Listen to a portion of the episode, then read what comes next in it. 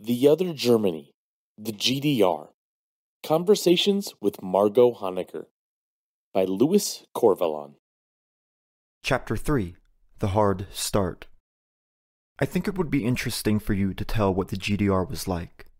For this reason, I propose that we talk about socialism in the German Democratic Republic, about the changes that took place there in all spheres, in the economy, in the political regime, in the living conditions, and in the conscience of the citizens, so that it is also clear how socialist society emerged. In his memoirs, Erich Honecker refers to Germany in the early post war years. The Hitler regime, he writes, left a terrible inheritance. Six million people paid with their lives for their plans to dominate the world. Millions of German soldiers were prisoners of war. Millions of refugees were on the roads looking for a roof. There was practically no family that did not bear, in some way, the traces of the Nazi regime and the war. Factories and electrical and drinking water companies were severely damaged. The routes were interrupted, transport and telecommunication. Teaching and research institutions lay under the rubble. Most of the people thought only of the next day. Their thoughts revolved around a piece of bread or roof to shelter in. How dramatic was the situation in the beginning? Indeed, it was. The war, which started from Germany, had returned to its point of origin. When, in October 1945, on the way to Halle, I walked with my brother for the first time. Dresden was nothing but rubble and ashes. I wept. None of her beauty had been saved. And then we were very happy when, with much sacrifice, a part of those places of civilization was rebuilt, admired by the whole world, also by these Western gentlemen. Then they said that they had received a ruined Dresden and that they had put things in order. The consequences of the war were disastrous in our territory. Of the 70% of German industry in the area occupied by the Western powers, 20% was destroyed. Only 30% of German industry was in the Soviet occupation zone, and 45% of it was destroyed. This is one of the factors of the unequal starting point between East and West after the war. On the other hand, in the GDR territory, there was no noteworthy steel industry, no coal, and no significant shipyards. At the Seventh Party Congress of 1967, Honecker asked what would have happened to the capitalist gentleman if in 1945 120 of the 124 ovens that were in all Germany and in the West had been in the East only four.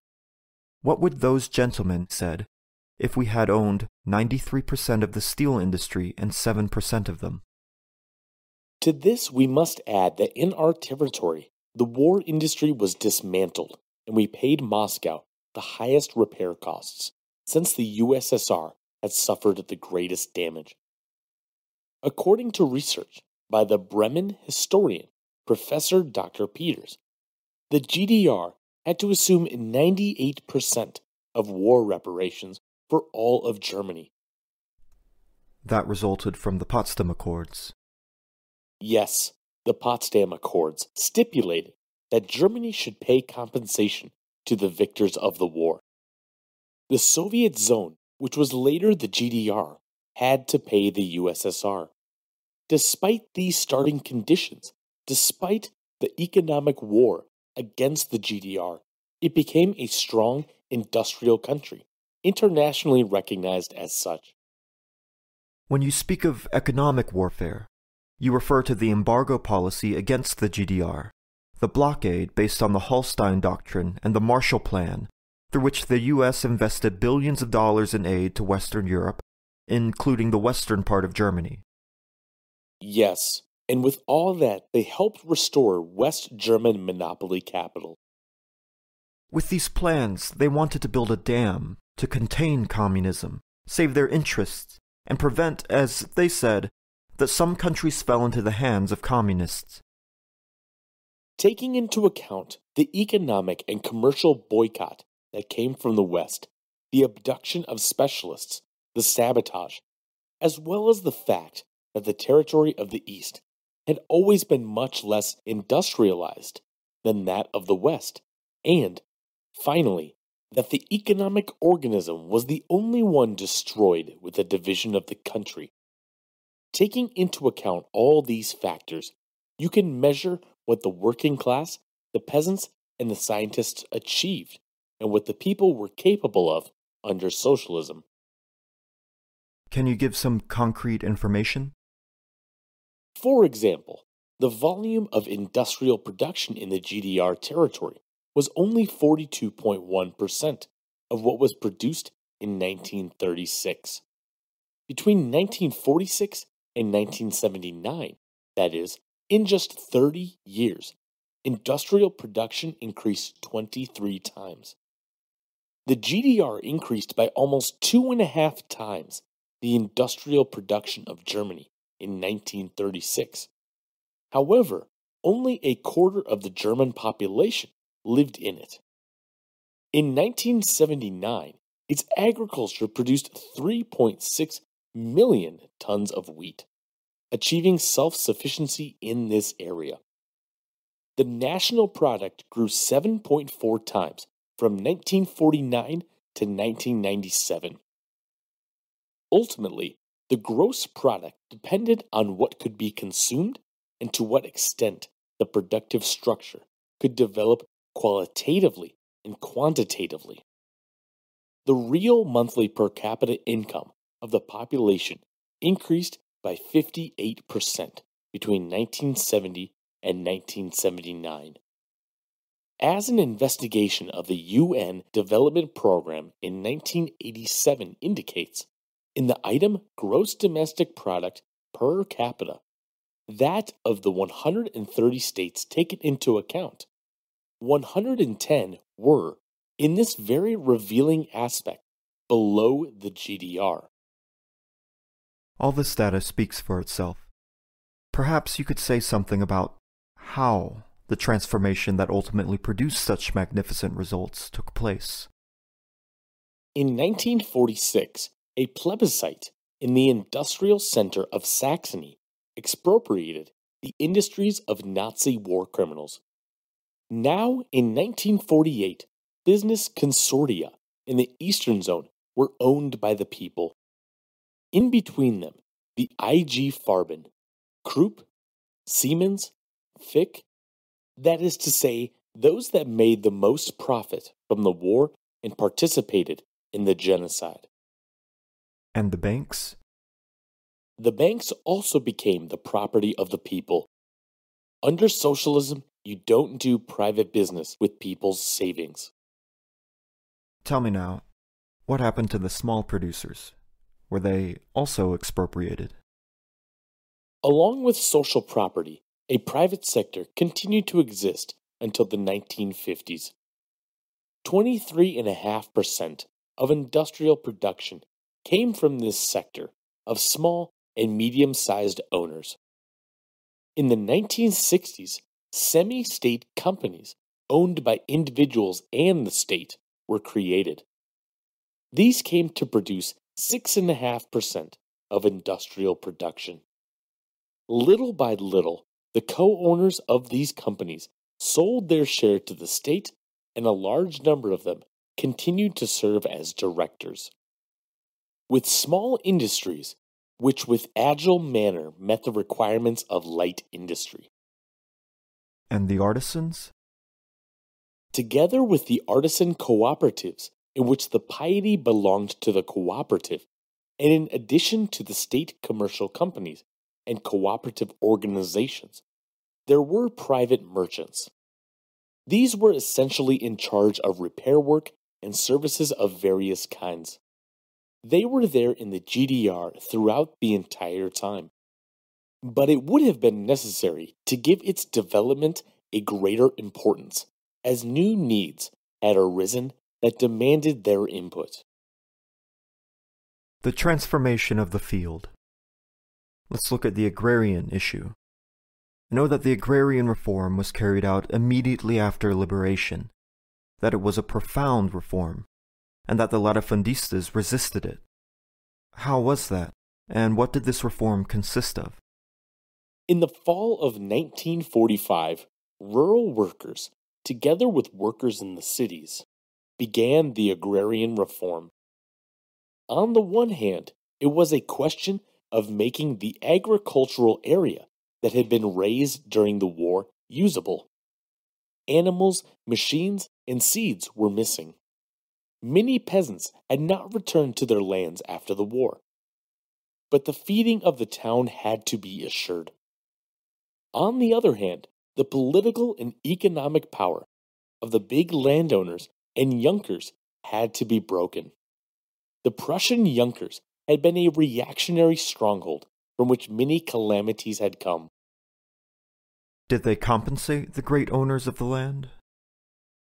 The land of 7,000 great latifundists, active Nazis, and war criminals, each with more than a hundred hectares, and the land of banks and monopolies was totally expropriated without compensation.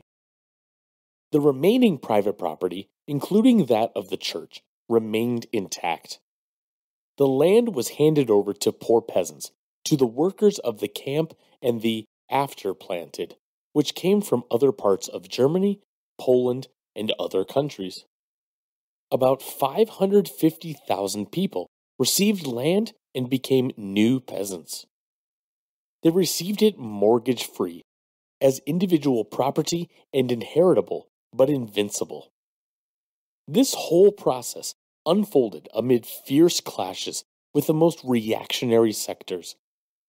Of course, the reaction, with hatred and terror, and not without violence, tried to stop land reform. Nor is there any shortage of those who argue that this land reform was not democratic. It was one of the most democratic transformations. At last, the land was received by those who, under the yoke and with the sweat of their forehead, made it produce and who went on to enjoy their crops. What was the attitude of the peasants at the beginning of the agrarian reform? At first, there were peasants who needed to be persuaded through hard and long conversations to take this step. It was also necessary to give them great help. First, they were helped to organize. Agrarian reform commissions were established to which they belonged to small owners and transplants. Subsequently, the mutual aid committees were formed and developed as mass organizations and gave rise to the Peasant Mutual Aid Union. And the industrial workers, what role did they play? The Agrarian Reform Commissions also belonged to industry workers. More than 10,000 of these workers went to the countryside and passed on their fighting experiences to the new peasants. How and in what form was the land distributed? Were there state and collective estates like in the Soviet Union? No. There was no soil statization in the GDR. According to our conditions, various types of cooperatives were created. Type 1 and Type 2 were plant farmers only, while Type 3 was animal husbandry. In all three cases, the GDR peasants remained landowners. The statutes of cooperatives were considered and approved at peasant meetings. Between 1952 and 1960, nearly 1 million peasants decided on cooperatives. This wasn't easy. First, farmers should be convinced of the advantages of joint work. Only in this way, taking steps in the creation of economic conditions and in the understanding and predisposition of peasants, could it be successful. So, over time, the goodness of cooperative work and the success of the agrarian reform were demonstrated. Yes, cooperatives were able to achieve a good economic performance. Modern forms and techniques of agricultural production were developed in the field, and the peasants came to participate in all the social achievements of the GDR. 90% of the workers in the field had a complete specialty, were teachers or specialized technicians. In the countryside houses, kindergartens and premises were built for cultural activities. Peasants were able to vacation. Of course, we face new demands and new tasks. And although agricultural production had taken giant steps, she demanded intense concern about new scientific, biological, and ecological problems and created new structures and methods in agricultural work. We should have made corrections because very quick steps had been taken towards great production. For example, the accelerated separation of production between the agricultural and the livestock was shown to be negative. And what happened after the disappearance of the GDR? The old owners received, in large part, their old possessions. This is despite the fact that in the early 1990s, it was established in the so called 2 plus 4 agreements, adopted in the early 1990s by the two German states, the RFA and the GDR, and the four victorious powers in World War II, that what was the product of the agrarian reform should not be changed. But it should be noted that, after the change, not a few cooperatives had survived thanks to their struggle, and new forms of cooperatives have appeared that fight for their rights. Cooperative ownership in agriculture has shown its vitality. The fight against fascist ideology. It must have been difficult to implement a new political system instead of fascism. The hardest thing after 1945 was overcoming fascist ideology. Most of the German people were deceived. They believed in Germany's victory, and this to the bitter end. It took a great tenacity and consequence in the task of opening their eyes to people in the face of so much misery and pain caused by this war. It was far from popular to tell bitter truths, nor to go against a wall of qualms, enmities, fears, and hopelessness. How many times did I come home myself, hungry and cold, in the winter of 1946, of encounters with young people, sometimes discouraged, other times hopeful of this youth that I was beginning to reflect on. Suddenly, young people didn't want to know anything about politics. But when they started thinking about their lives and in the future, they realized that they could not live in nothing, that everyone is responsible for their life, that oneself must do something. Of course, youth was deceived by false dilemmas of patriotism and anti communism. Yes, but youth could not be held accountable for what had happened. It was therefore integrated from the outset into the reconstruction of the country. A great role played in working with youth the discussion and struggle around the basic rights of the young generation. Among them was the right to vote at the age of 18 and to exercise responsibility functions in the state and economy. There was also the right to work and tire, to education and joy, conquests that were approved by the communal, provincial, regional parliaments, and the People's Chamber, not without discussion between the parties. All this made youth familiar with democracy and learned to assume their democratic rights and duties. In the early post war years, there were surely many things in common between young and old in the quest to heal the wounds of war. Yes, the common yearning for fascism never prevailed again. Never again war. Anti communist men, communists, socialists, men from different world visions who came from emigration, concentration camps, guerrilla prisons in different countries, partisan groups fighting in the Soviet Union, and French resistance now went together with Hitler's enemy Democrats to erect a democratic anti fascist order. They were supported in the Eastern Zone by the Soviet occupation authorities. starting in democracy demanded the mobilization of the capacities of all layers of the people. The decisive condition was to build the unity of the working class, the unification of both working parties, as well as the alliance with other parties and mass organizations. Communists and Social Democrats acted closely with the other democratic forces that had formed new parties and organizations, such as the Christian Democratic Union Party, the Christian Democratic Liberal Party, the German National Democratic Party, and the Peasants' Party, and organizations such as the Union of German Trade Unions, the Women's Organization, the Youth Organization, and the Cultural Union for Democratic Renewal. Without the union of all patriotic forces on the National Front, it would not have been possible to mobilize men and women a new democratic beginning. By imposing democratic basic economics in the state, nor therefore the construction of socialism. The system of political parties. Just like you just said, there was the Unified Socialist Party of Germany, or in other words, the ELP SUA, the Democratic Peasant Party, the Christian Democratic Union, the Liberal Democratic Party, and the Democratic National Party.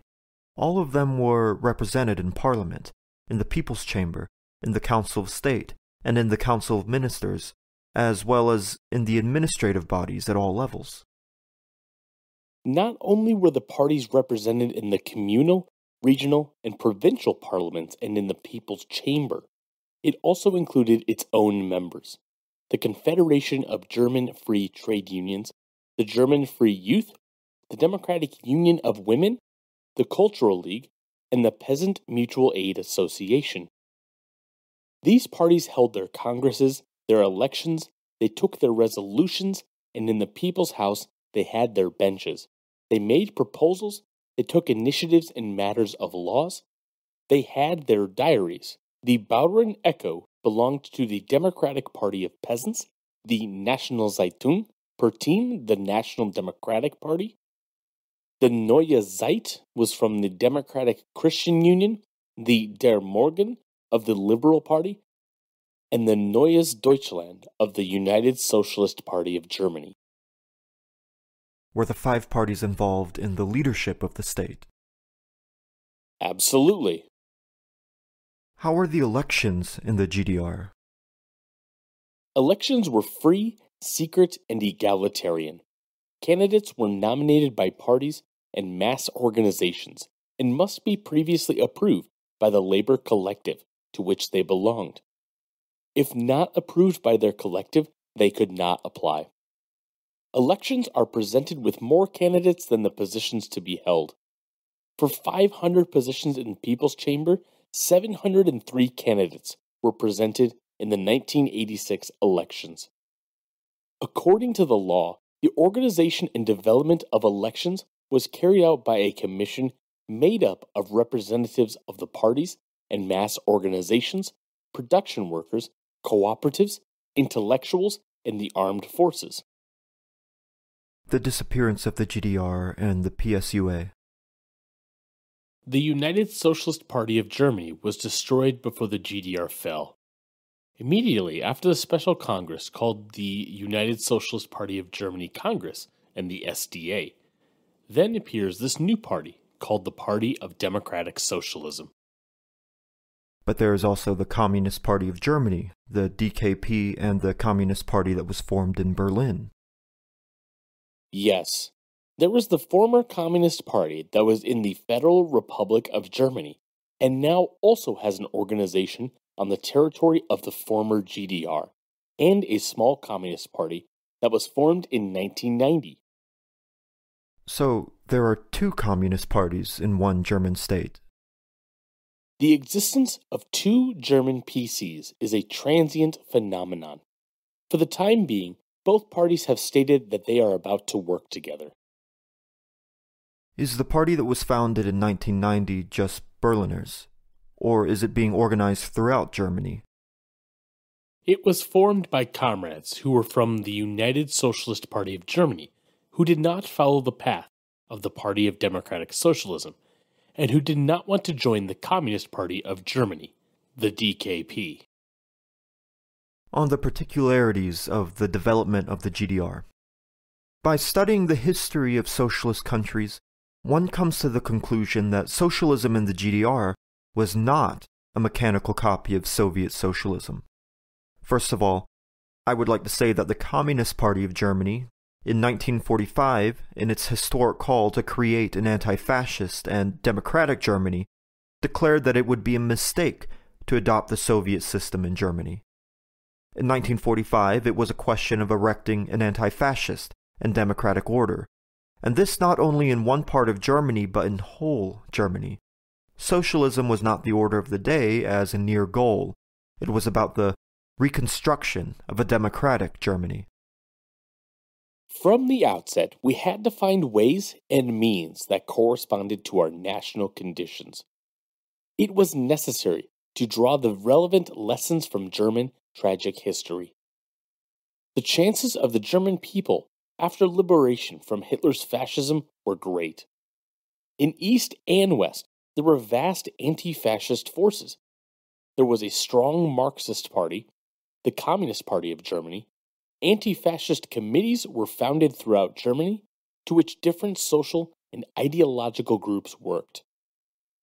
To impose democratic measures, these forces relied on the Potsdam resolutions until the Potsdam Agreement was virtually unknown and buried by the Western Allies, making common cause with the restorative forces in Western Germany. In the early post war years, basic democratic demands were imposed by plebiscites on the constitutions of the regional states of West Germany.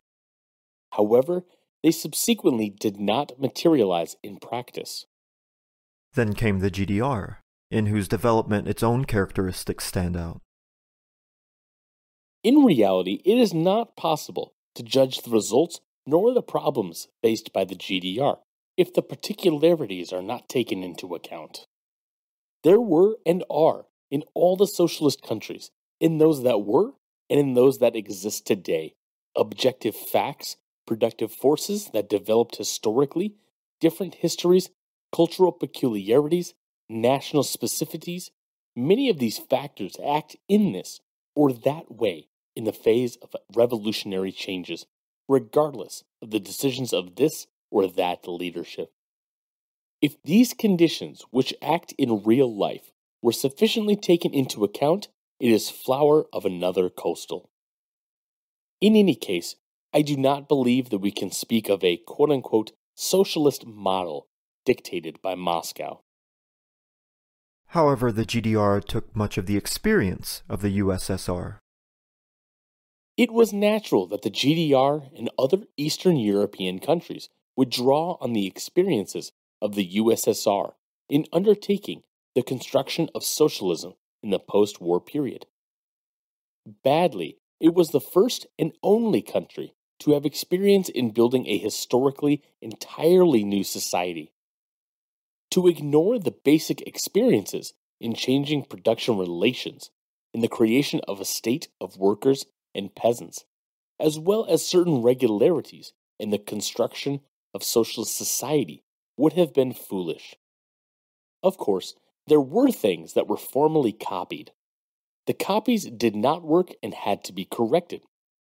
Naturally, Soviet policy influenced all states that were closely associated with it, and ideologies had their effects across borders, both positively and negatively. And finally, economic dependence was reflected in political relations. To such an extent that in the Warsaw Pact, the Soviet Union had supreme command. When we talk about the characteristics of the development of the GDR, it is right to make it clear that the construction of socialism is closely linked to the struggle for national unity and democracy and is carried out in its various phases under the conditions of existence of two different social systems in a single country and with open borders. Permanently, the GDR was confronted with the forces of the other part of Germany who want to roll back the social progress and whose policy was always aimed at eliminating the political and social basis of the GDR. When one looks at the historical development of the GDR as it actually did, one cannot fail to bear in mind that the conditions under which joint work with the other socialist countries developed showed particularities of which political decisions were also permeated. Thank you for listening to this reading from the People's School for Marxist Leninist Studies. Support us at newoutlookpublishers.net, join us on Discord, follow us on Twitter, and visit peoplesschool.org to sign up for free classes.